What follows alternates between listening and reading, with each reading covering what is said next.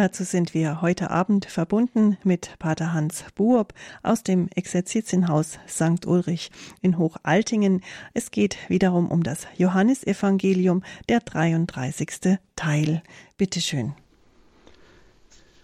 Ja, liebe Zuhörerinnen und Zuhörer, ich denke, dass wir heute, wenn es der 33. Teil ist, 33 Lebensjahre Jesu, auch mit dem Johannesevangelium zu Ende kommen. Wir sind bei dem Kapitel 20, wenn Sie es bitte aufschlagen, und zwar beim Vers 19. Da heißt es, am Abend dieses Tages der Woche, des ersten Tages der Woche, als die Jünger aus Furcht vor den Juden die Türen verschlossen hatten, kam Jesus, trat in ihre Mitte und sagte zu ihnen, Friede sei mit euch.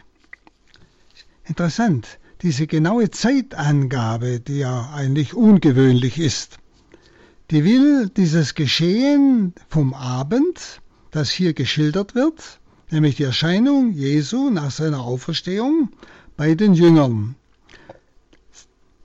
Die Zeitangabe will also dieses Geschehen vom Abend mit dem Geschehen des Morgens verbinden, nämlich mit der Auferstehung Jesu. Es ist ja am ersten Tag der Woche der Tag der Auferstehung des Herrn. Und das Geschehen des Morgens, die Auferstehung, findet jetzt seinen Höhepunkt. Also trotz verschlossener Türen die Jünger hatten Furcht vor den Juden, tritt Jesus in ihre Mitte. Und dieses Erscheinen Jesu befreit die Jünger von der Furcht und von ihrer inneren Trauer. Und dieser Friedensgruß Jesu, aber auch die Gewissheit, dass er es wirklich ist, die lassen die Furcht der Freude weichen. Und so ist der Friedensgruß eigentlich bis heute zum österlichen Gruß geworden. Der Friede sei mit euch in jeder Eucharistiefeier, wo wir des Todes und der Auferstehung Jesu gedenken, wird uns dieser Friede, dieses Auferstehungs, diese Auferstehungswirklichkeit zugesprochen. Es ist nicht bloß ein billiger Gruß, es ist eine Vermittlung der Erlösungsgnade. Sie bewirkt etwas in uns. Dann heißt es in 20, nach diesen Worten zeigte er ihnen seine Hände und seine Seite. Da freuten sich die Jünger, dass sie den Herrn sahen. Jesus zeigte ihnen also seine Wundmale, und zwar an den Händen und an der Seite. Und diese Wundmale sind die Dokumente eigentlich der Barmherzigkeit. Er will ihnen eigentlich beweisen, er ist dasselbe wie vor dem Leiden, wie sie ihn im Abendmahlsaal noch erlebt haben. Das Wort, da sie ihn sahen, ist eigentlich das Einlösen des Versprechens Jesu vor seinem Leiden im Abendmahlsaal. Da hat er ja zu ihnen gesagt, ihr werdet mich wiedersehen und euer Herz wird sich freuen. Und genau hier ist die Einlösung. Da freuten sich die Jünger, dass sie den Herrn sahen. Und dann heißt es in 21, Jesus sagte noch einmal zu ihnen, Friede sei mit euch. Wie mich der Vater gesandt hat, so sende ich euch. Also nochmal spricht Jesus ihnen diesen österlichen Frieden zu, also diese Kraft des Auferstandenen. Und er will sagen, dass Friede in Zukunft mehr ist als nur ein Gruß oder ein Segenswunsch. Friede als Frucht der Auferstehung des Herrn, als Ausdruck der Erlösung, ist ein inneres Geschenk, das sich nach außen auswirken soll. Also es ist ein Geschenk, das wir im Innern erfahren, als Frucht des Geistes, nämlich Friede, das sich dann in unserem Verhältnis zu den Menschen und auch zur Welt ausdrückt. Mit diesem Gruß also leitet nun Jesus die Sendung der Jünger ein. Und zwar, es ist in der Gegenwartsform. Das heißt, so schicke ich euch. Nicht? So sende ich euch, das heißt so schicke ich euch. Und es will zeigen, dass jetzt die Stunde der Sendung ist. Und zwar als Gegenwart. Auch heute noch bleibt diese Sendung in der Kirche, in den Bischöfen, Priestern und allen, die Christus folgen. Ja? Also ist, deshalb ist es die Gegenwartsform.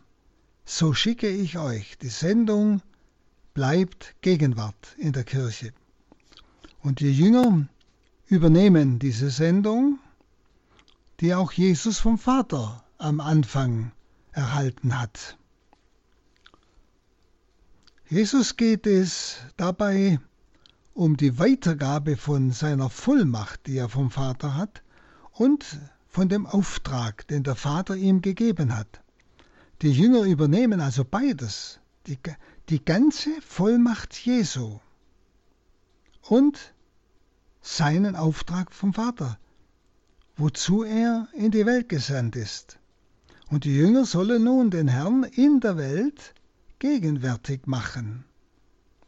Und sie sollen sein Heilswirken fortsetzen.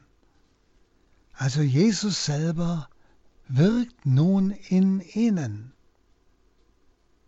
bis zu seiner Wiederkunft. Also es ist die Gegenwart Jesu in seiner Kirche, aber die Gegenwart Jesu in den Nachfolgern seiner Apostel. Ja? Er handelt in ihnen, in den Sakramenten handelt Jesus in ihnen. Aber es ist die ganze Vollmacht, es ist also die ganze Vollmacht Jesu. Es ist der Auftrag Jesu, das Heil zu allen Menschen zu bringen.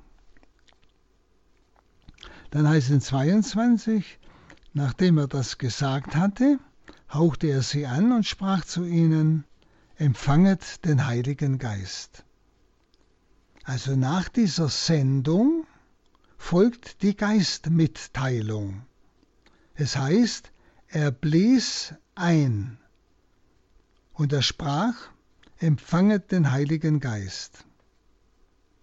Einblasen bedeutet schon im Alten Testament das Übertragen von Leben.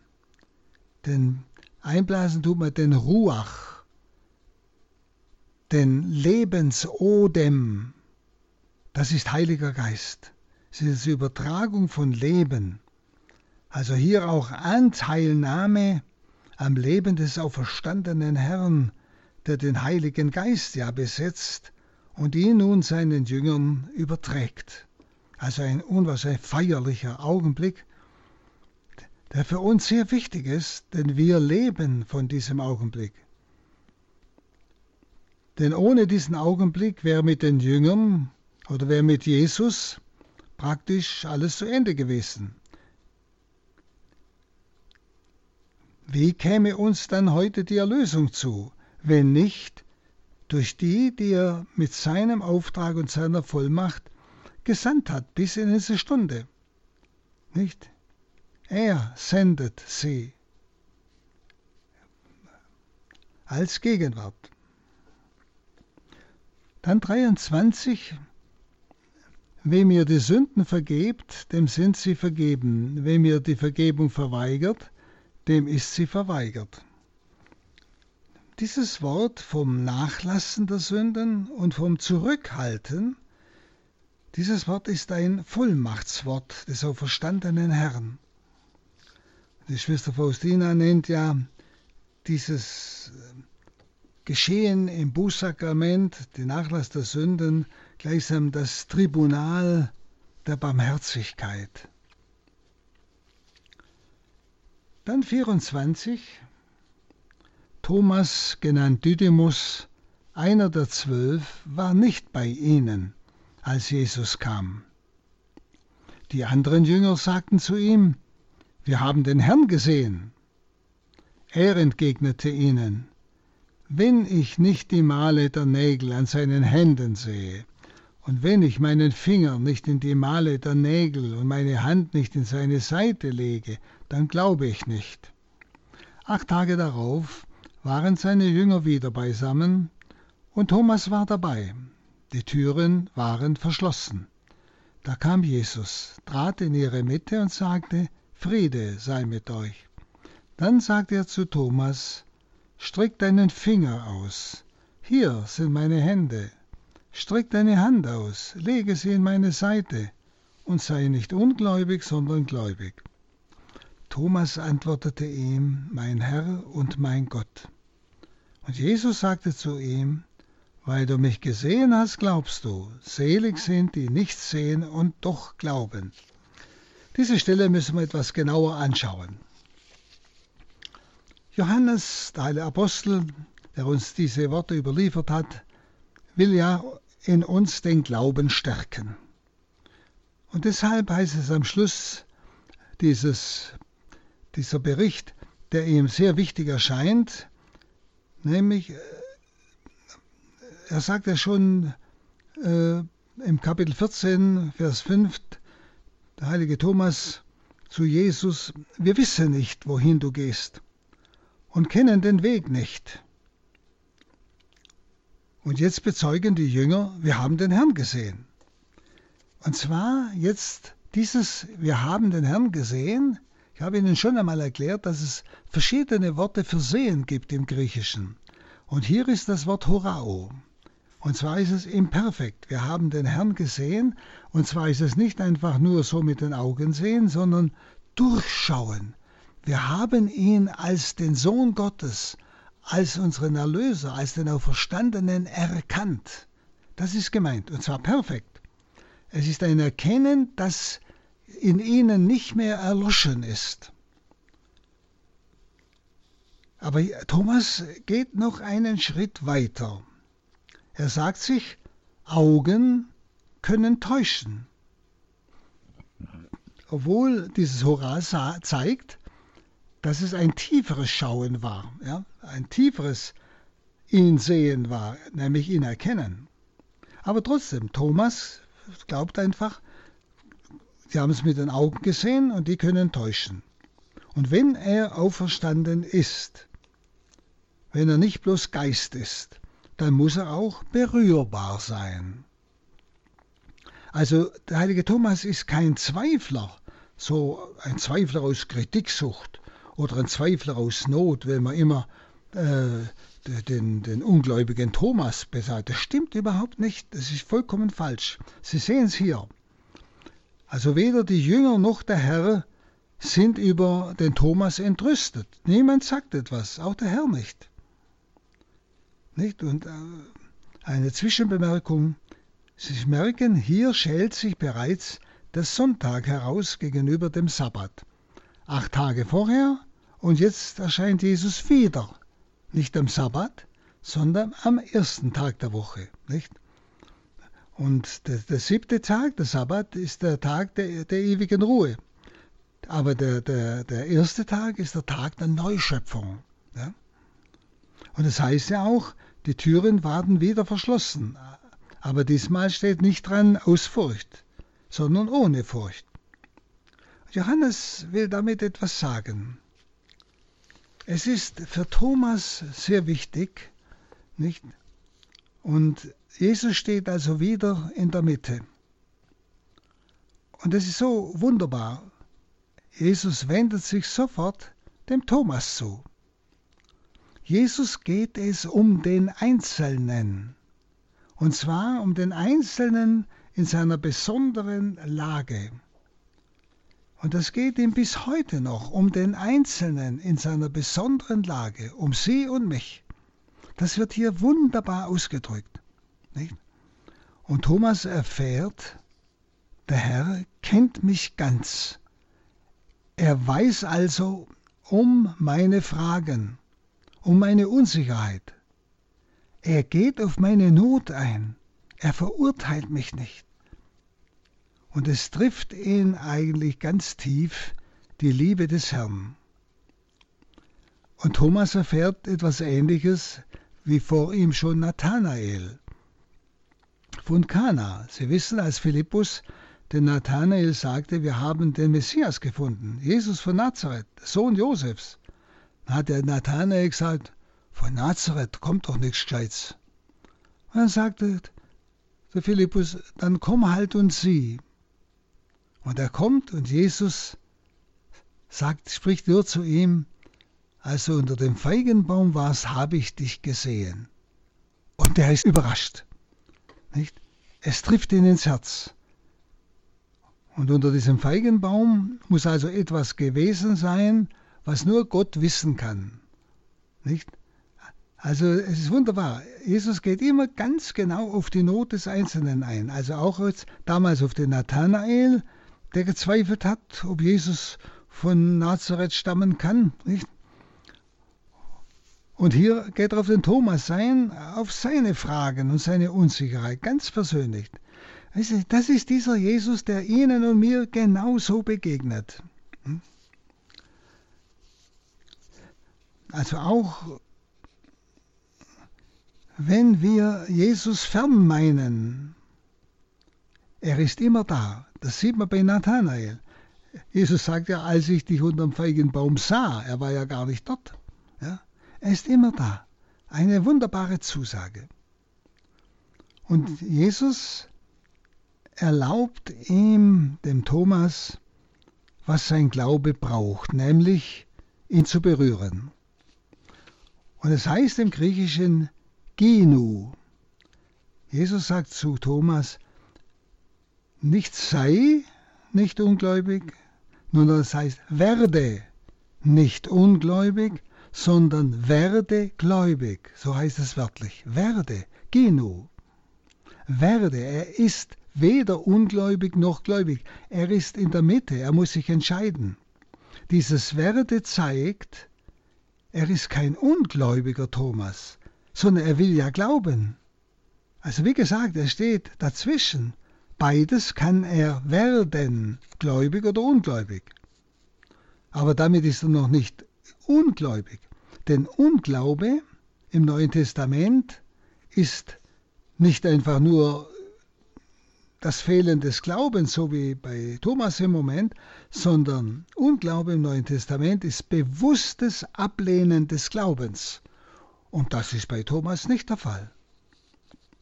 Also Thomas muss jetzt eine Entscheidung treffen, was ihm ja Jesus alles aufgedeckt hat. Und das genügt ihm zu diesem großartigen Bekenntnis, mein Herr und mein Gott. Jesus ist sein Herr, er ist aber auch sein Gott. Und dann sagt äh, Jesus folgendes, weil du mich gesehen hast, bist du gläubig geworden. So heißt es wörtlich. Das ist also anders, als was wir gerade da gelesen haben. Nicht? Weil du mich gesehen hast. Und hier ist wieder dieses Wort Horao. Es ist also nicht bloß ein mit Augen sehen. Und auch Thomas hat wie die Jünger acht Tage vorher Jesus erkannt, durchschaut, dass er wirklich dieser Messias ist, dass er der wahre Auferstandene ist. Nicht? Er hat tiefer geschaut nicht? Weil du mich gesehen hast, bist du gläubig geworden. Merken Sie es, er hat sich entschieden. Jesus hat ja vorhin gesagt, werde nicht ungläubig, werde gläubig. Und weil du mich gesehen hast, bist du gläubig geworden. Wieder perfekt auf Dauer. Ja? Dieser Glaube konnte niemand mehr in Thomas erschüttern. Also eine wunderbare Stelle. Und dann kommen noch einmal so eine Stelle, heißt es wirklich, selig wieder heißt es wörtlich, nicht einfach selig, die nicht sehen und doch glauben, das heißt ganz klar, selig, die nicht gesehen haben und doch glauben werden, so heißt es wörtlich. Also das sind wir. Wir sind selig gesprochen, zu uns spricht er das. Selig, die nicht gesehen haben, nämlich in der Zukunft, und doch glauben werden. Also eine wunderbare Seligsprechung auf uns hin. Nun, das Johannesevangelium beginnt ja mit diesem Wort, im Anfang war das Wort. Und dieses Wort geht jetzt durch die Zeugen, diese Apostel, denen Jesus seine Vollmacht übergeben hat, geht durch die Zeugen in die Welt und bewirkt überall Glauben. Und so verbindet sich der Anfang des Evangeliums, im Anfang war das Wort, nicht? Das Wort ist Mensch geworden, nicht? Hat unter uns gewohnt. Es verbindet sich dieser Anfang nun mit dem Schluss des Evangeliums des Johannes. Und dann heißt es in 20, äh, 30 und 31 noch viele andere Zeichen, die in diesem Buch nicht aufgeschrieben sind, hat Jesus vor den Augen seiner Jünger getan. Diese aber sind aufgeschrieben, damit ihr glaubt, dass Jesus der Messias, der Sohn Gottes, und damit ihr durch den Glauben das Leben habt in seinem Namen.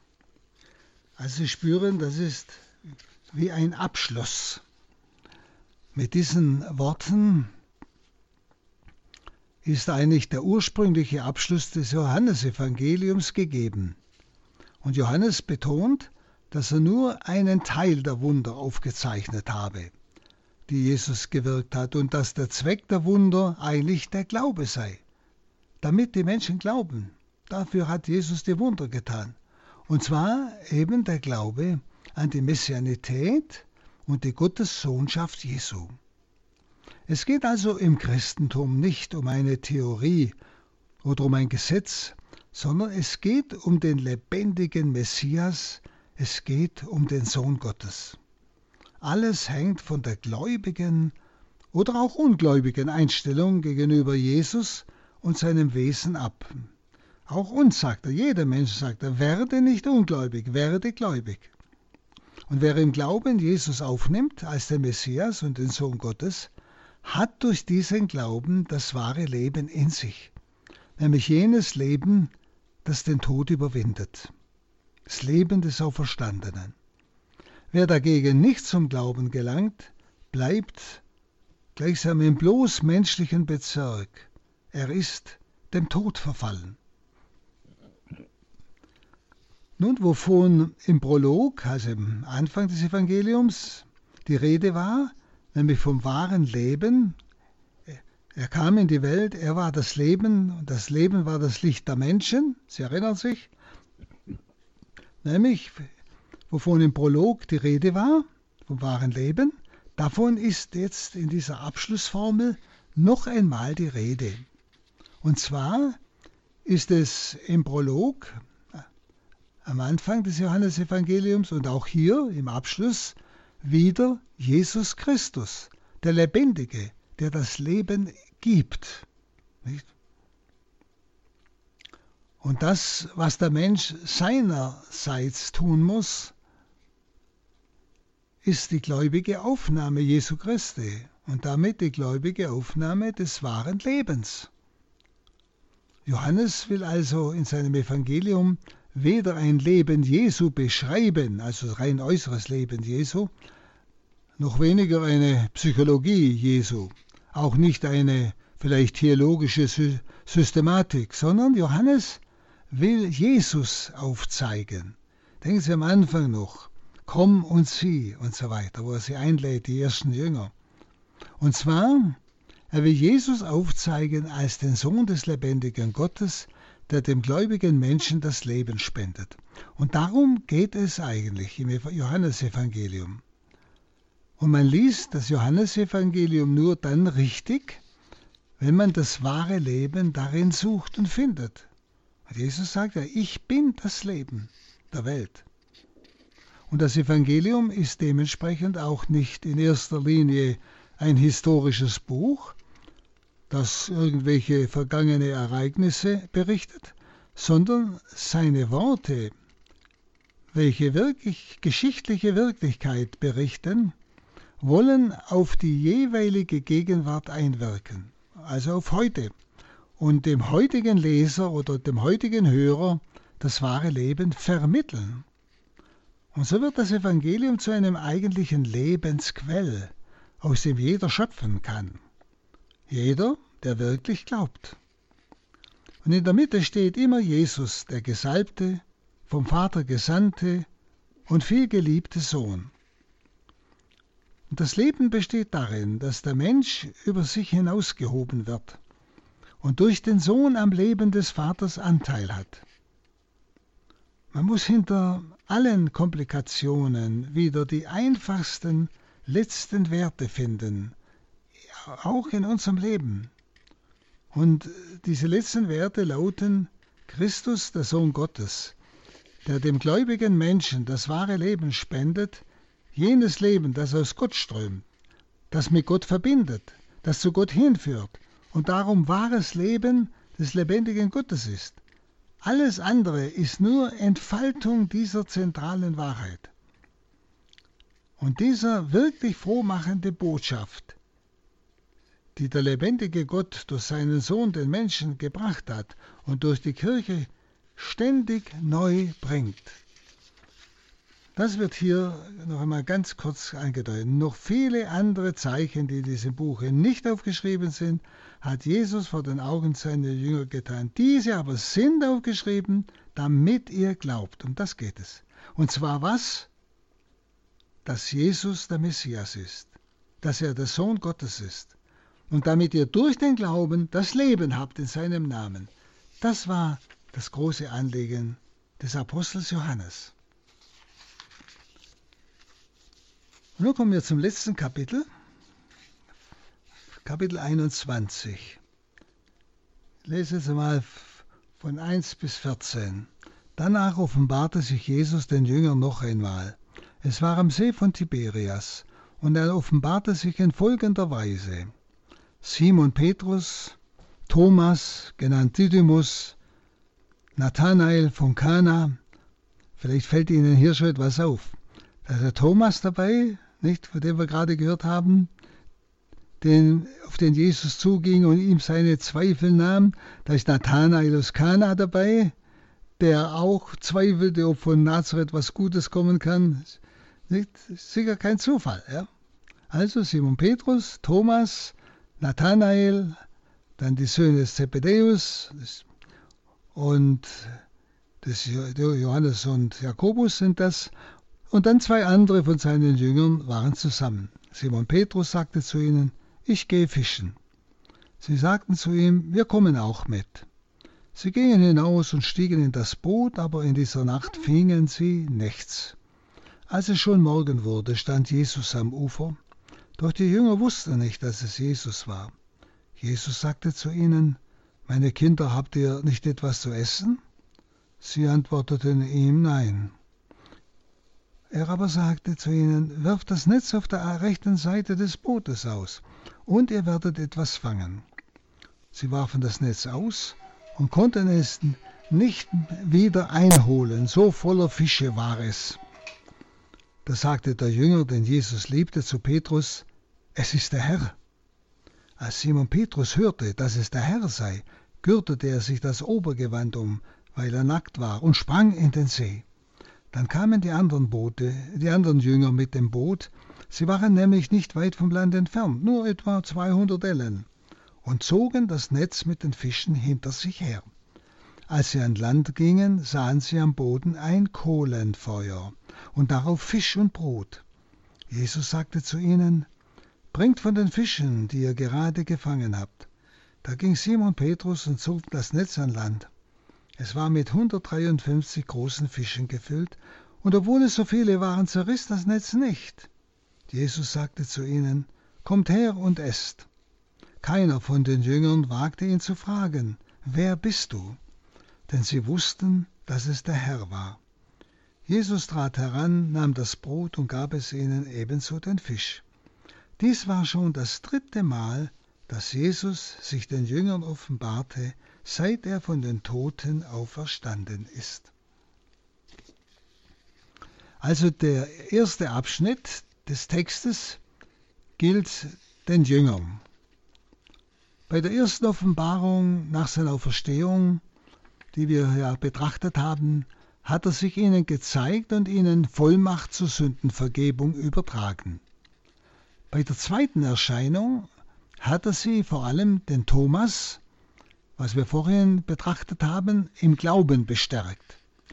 Und nun, bei der dritten Erscheinung, gibt er ihnen das Vertrauen für ihre Sendung. Denn er hat sie ja weggeholt vom Fischen. Sie sollen ja jetzt Menschen fischen. Und jetzt gehen die wieder zurück in ihr altes Geschäft. Natürlich ohne Erfolg. Also ohne ihn ist ihre Arbeit verlorene Mühe. Das hat er ihnen gerade gezeigt. Sie fangen nichts, auch wenn sie gemeinsam arbeiten unter der Führung des Petrus. Mit Christus und durch Christus wird der Fang ein erstaunlich großer. Das Netz ist eigentlich zu klein und zu schwach. Symbol für Kirche. Eine solche Menge großer Fische zu fassen und das Fahrzeug ist zu gebrechlich, um ein solch prall gefülltes Netz ans Ufer zu bringen. Und so ist es jetzt in der Kirche, deren Leitung den Jüngern anvertraut ist. Es ist ein wunderbares Bild jetzt, was wir gerade gelesen haben, für die Kirche. Rein menschlich gesehen ist sie für die Reich Gottes Arbeit untauglich. Das zeigt, von sich selbst aus haben sie keinen Erfolg, obwohl sie Fachleute sind. Schauen Sie, wie viele Fachleute gibt es heute in der Kirche. Die haben Pastoral studiert, die können alles, aber ohne Christus werden sie keinen Glauben zeugen. Es geht ja um den Glauben bei Johannes. Den Glauben in den Menschen zeugen. Nichts bringen sie fertig.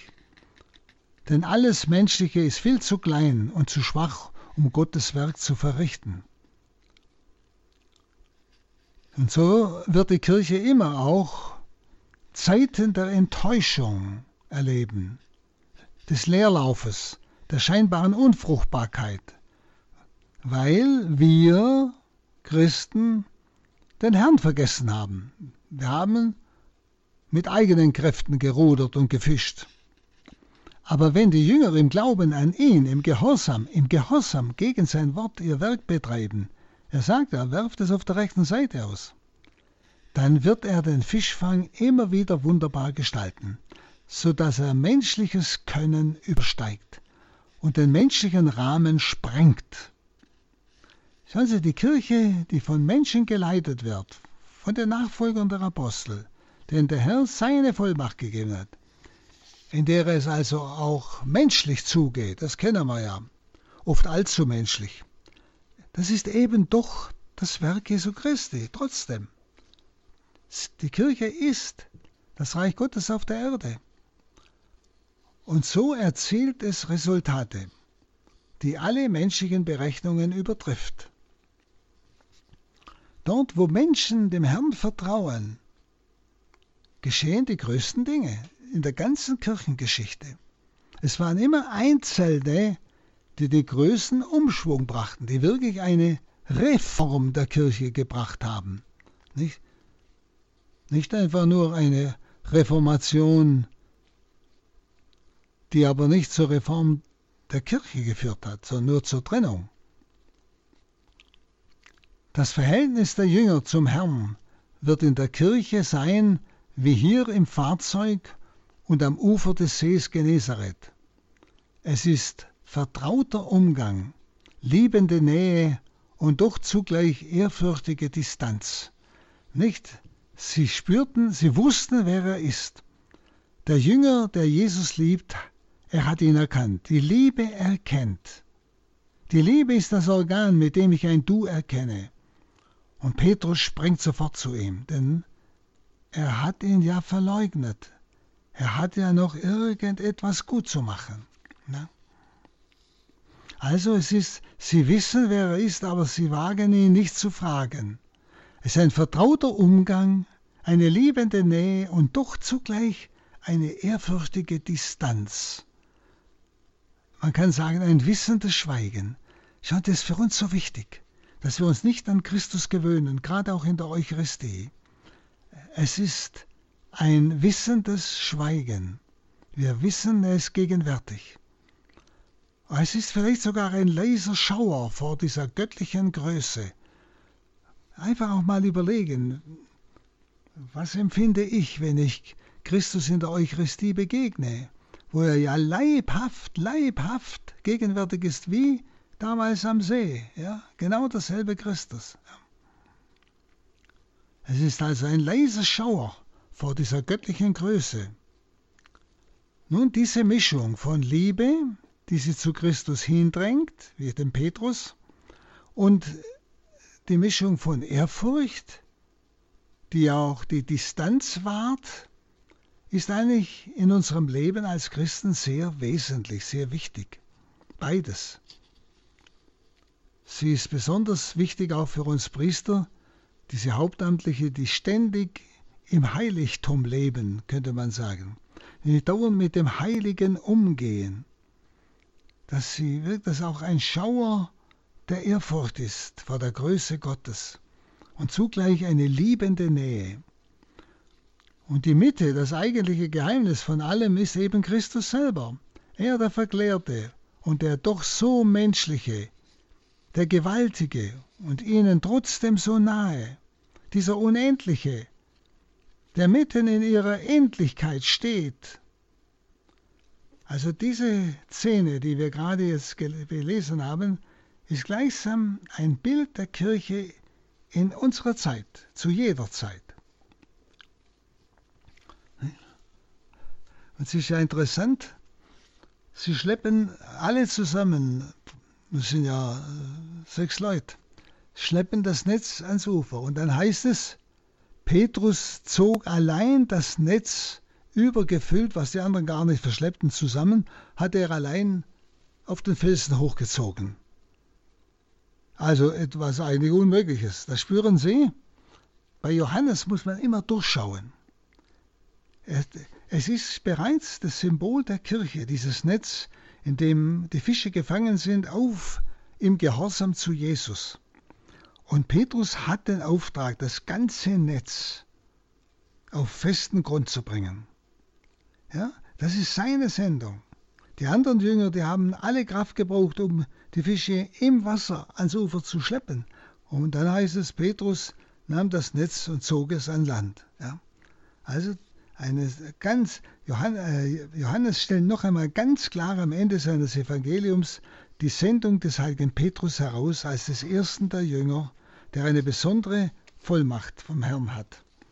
Und das kommt jetzt beim folgenden Text zum Ausdruck, ganz stark. Und zwar, als sie gegessen hatten, sagte Jesus zu Simon Petrus, Simon, Sohn des Johannes, liebst du mich mehr als diese? Er antwortete ihm, Ja, Herr, du weißt, dass ich dich liebe. Und Jesus sagte zu ihm, Weide meine Lämmer. Zum zweiten Mal fragte er ihn, Simon, Sohn des Johannes, liebst du mich? Er antwortete ihm, Ja, Herr, du weißt, dass ich dich liebe. Jesus sagte zu ihm, weide meine Schafe.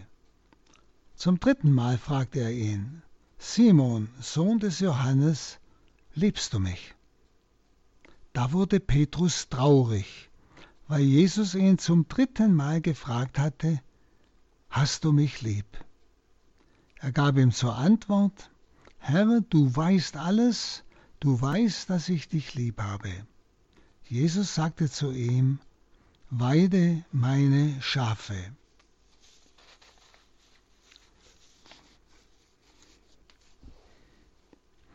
Amen, Amen, das sage ich dir. Als du noch jung warst, hast du dich selbst gegürtet und konntest gehen, wohin du wolltest. Wenn du aber alt geworden bist, wirst du deine Hände ausstrecken und ein anderer wird dich gürten und dich führen, wohin du nicht willst. Das sagte Jesus, um anzudeuten, durch welchen Tod er Gott verherrlichen würde. Und nach diesen Worten sagte er zu ihm, Folge mir nach. Ein ganz tiefer Text, den ich Ihnen jetzt auch genauer erklären möchte, vor allem weil die Übersetzung das nicht so bringen kann, man muss es erklären. Also Jesus erscheint am See von Tiberias. Beachten Sie einmal, es brennt dort ein Kohlenfeuer, heißt es. Das Kohlenfeuer hat anderswo auch gebrannt, im Vorhof des hohen Priesters.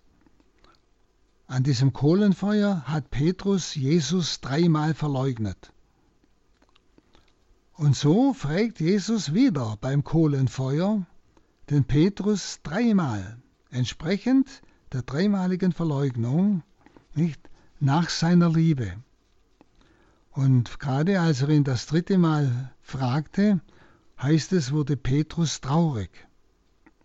Denn es ist ja Zeichen, dass er sich jetzt bei diesem, an diesen dreimaligen Verrat erinnert. Vielleicht auch an den Blick Jesu, der ihn dann getroffen hat im Vorhof des hohen Priesters und in ihm gleichsam die Tränen der Reue auslösten. Und es war dieser dreimalige Verrat, den ja Jesus ihm im Abendmahlsaal schon vorausgesagt hatte. Damals, als er so selbstsicher sein, Lebus, sein Leben Jesus anbot. Ja, Jesus, ich gehe mit dir in den Tod. Ja, ganz groß. Und da sagt ihm Jesus, na, tu nicht, du wirst dreimal mich verleugnen. Und interessant, Jesus nennt den Petrus hier dreimal man könnte sagen, beim Namen seiner Schwäche. Er spricht ihn an, Simon, Sohn des Johannes. Ja? Also beim Namen des Menschen, nicht bei seiner Berufung, Petrus, sondern beim Namen könnte man sagen, seiner Schwäche, seines menschlichen Versagens. Also der Auferstandene rehabilitiert nicht nur Petrus, sondern er macht ihn auch zu einem anderen Menschen aber zu einem anderen Menschen, ohne Stolz und ohne Eigensinn wie vorher im Abendmahlsaal. Dieser selbstsichere Petrus ist in seinen Tränen im Vorhof des hohen Priesters total zusammengebrochen.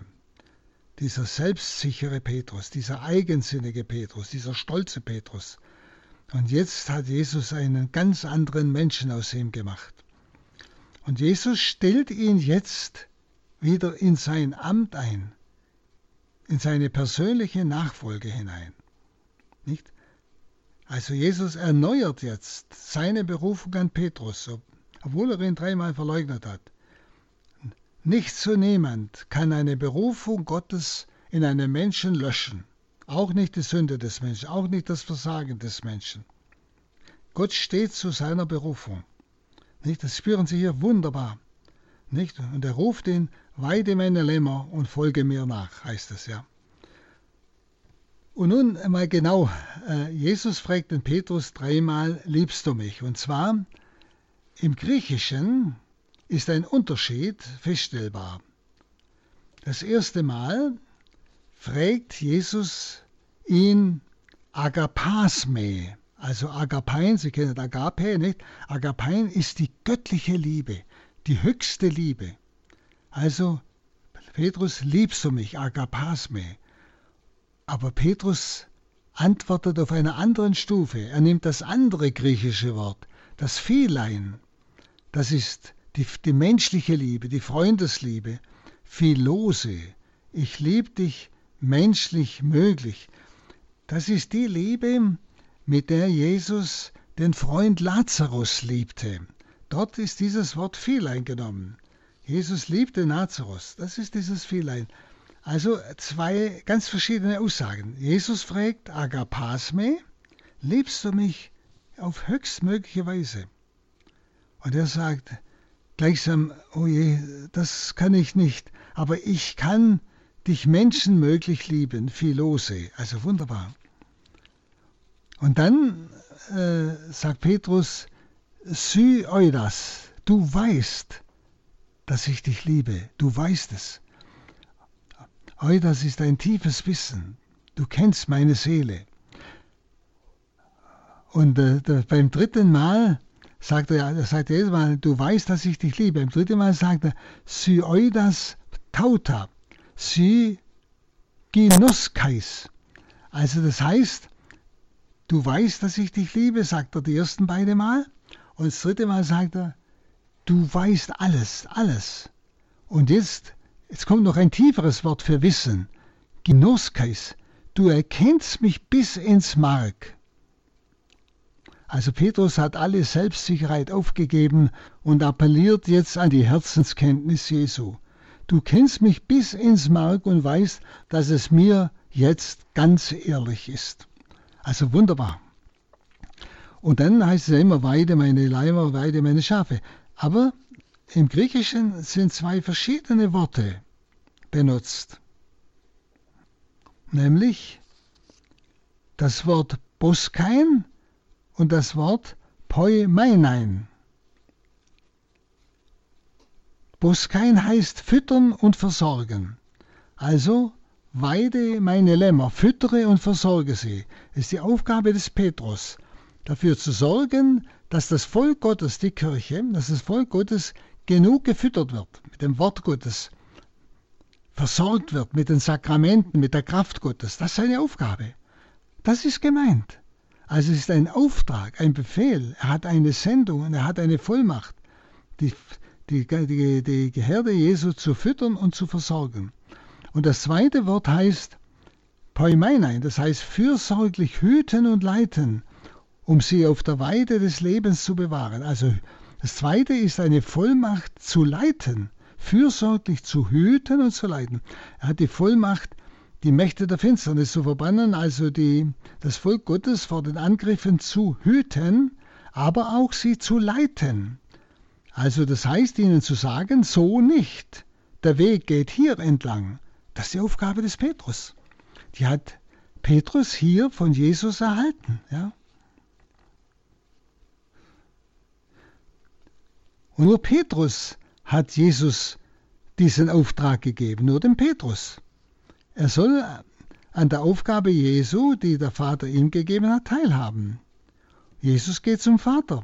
Und er vertraut nun die Schafe, die der Vater ihm anvertraut hat, wie sie im Johannesevangelium geheißen hat, die vertraut er jetzt Petrus an.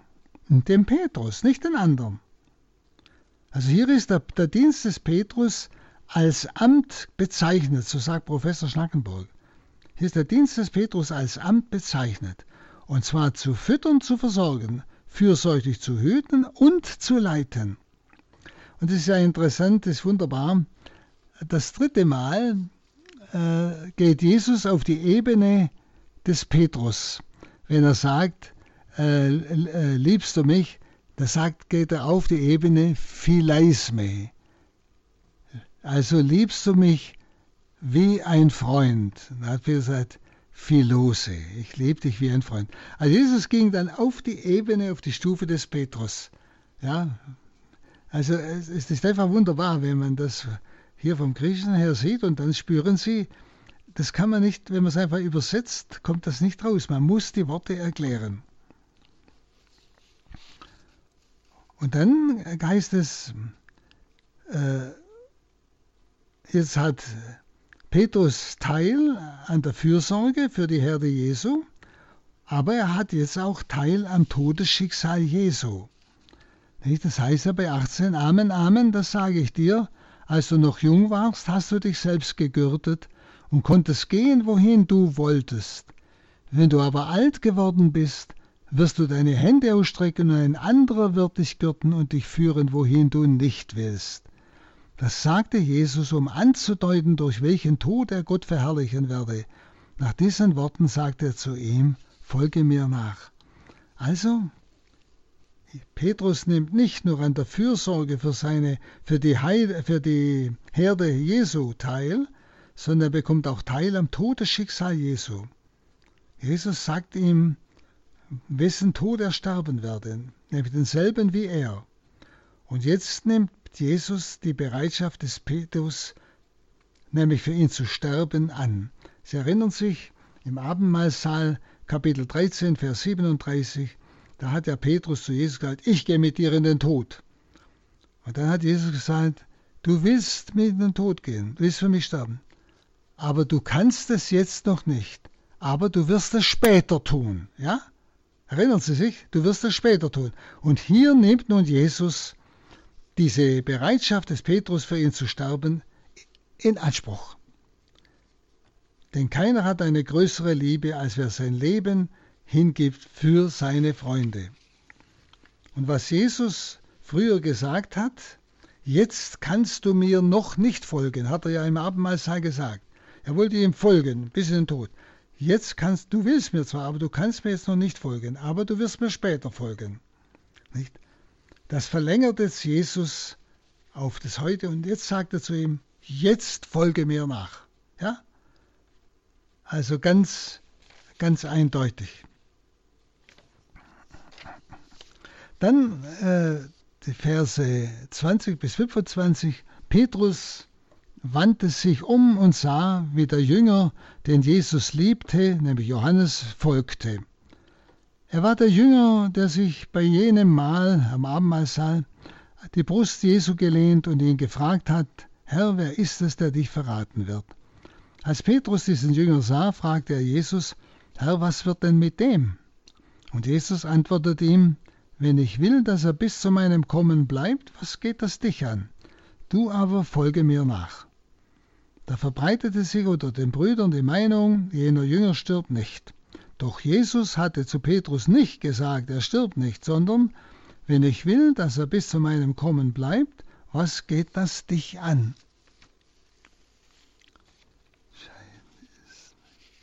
Also, entscheidend ist also, mein Weg mit Christus.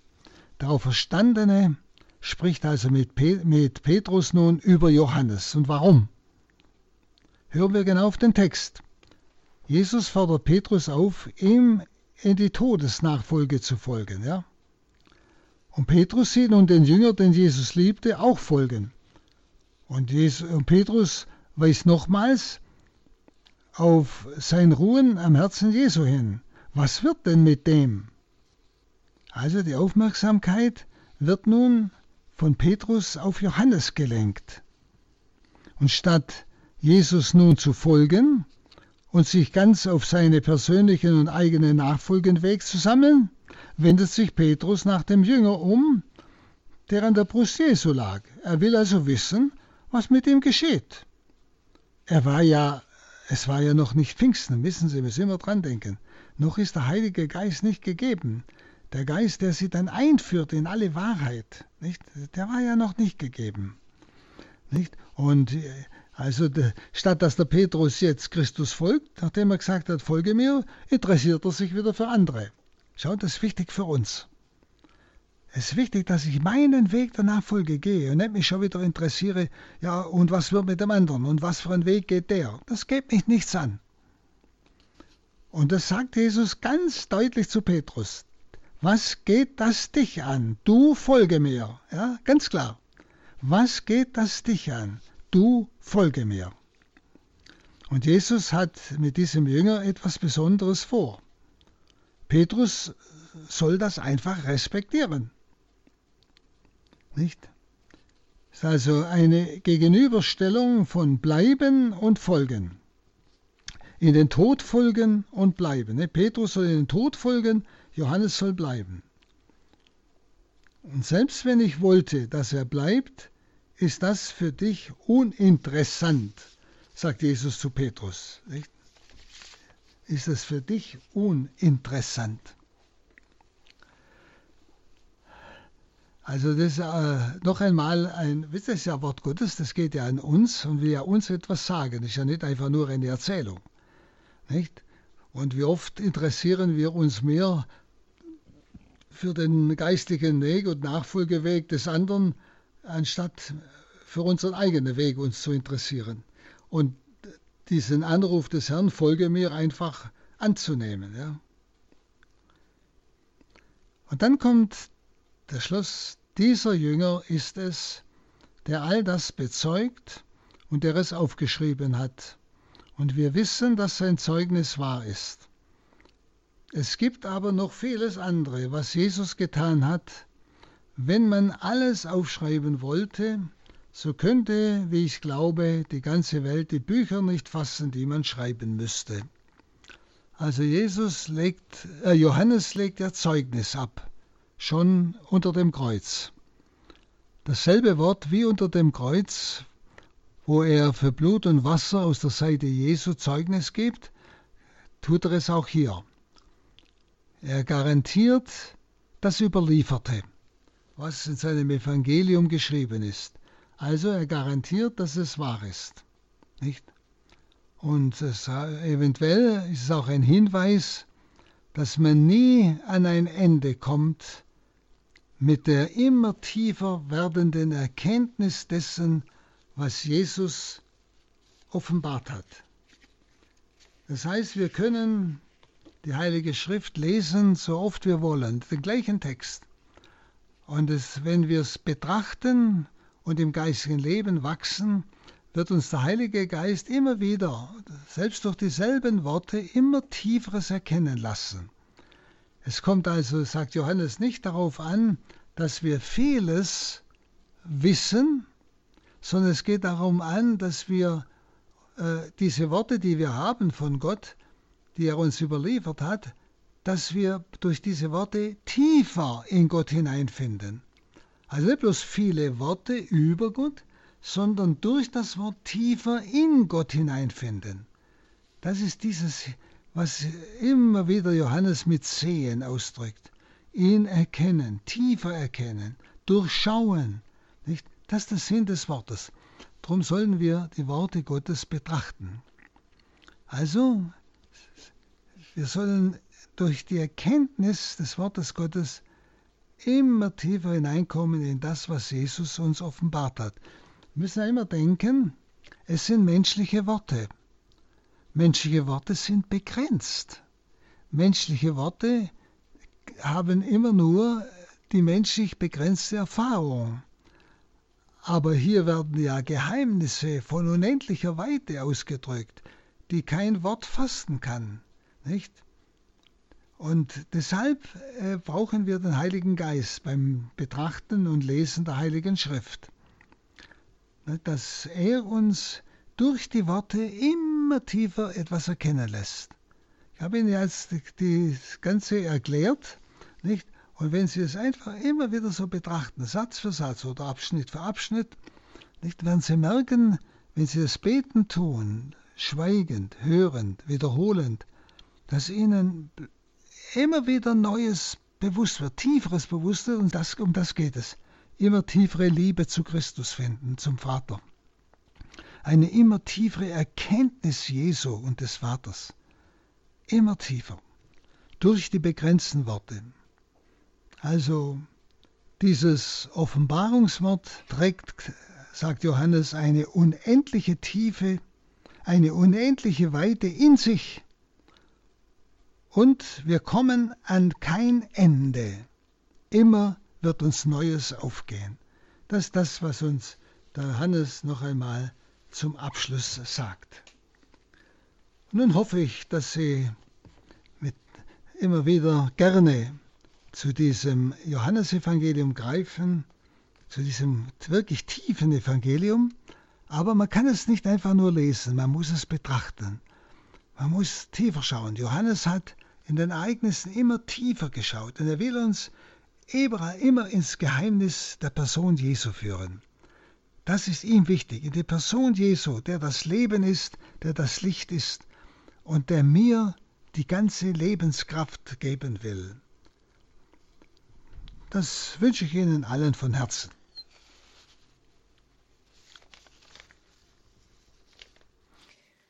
Wir bedanken uns ganz herzlich für diese ausführlichen Ausführungen über 33 Teile über das Johannesevangelium bei Pater Hans Burb. Zum Abschluss darf ich ihn um den Segen bitten. So segne euch und schenke euch den Heiligen Geist und das Wort Gottes immer tiefer zu begreifen. Der allmächtige Gott, der Vater und der Sohn und der Heilige Geist. Amen. Amen. Vergelt's Gott. Wenn Sie, liebe Hörerinnen und Hörer, diese Sendung nochmals hören möchten, dann haben Sie verschiedene Möglichkeiten, das zu tun. Durch Ihre Bereitschaft, uns finanziell zu unterstützen, können Sie uns morgen um 9 Uhr erreichen bei unserem CD-Dienst unter der Rufnummer 08328 921 120 oder über unser Podcast-Angebot unter www.horeb.org. Dort gibt es dann vieles zu entdecken über Radio Horeb. Viel Freude dabei. Jetzt bleibt mir noch, Sie darauf hinzuweisen, dass wir um 21.40 Uhr das Nachtgebet der Kirche beten, die komplett wir beten zusammen mit Pfarrer Werner Ludecher aus Lauterach in Österreich. Und danach folgt noch ein Blick auf unser Programm heute und morgen für Sie. Soweit jetzt die nächsten Programmpunkte, die Einladung zum Gebet um 21.40 Uhr.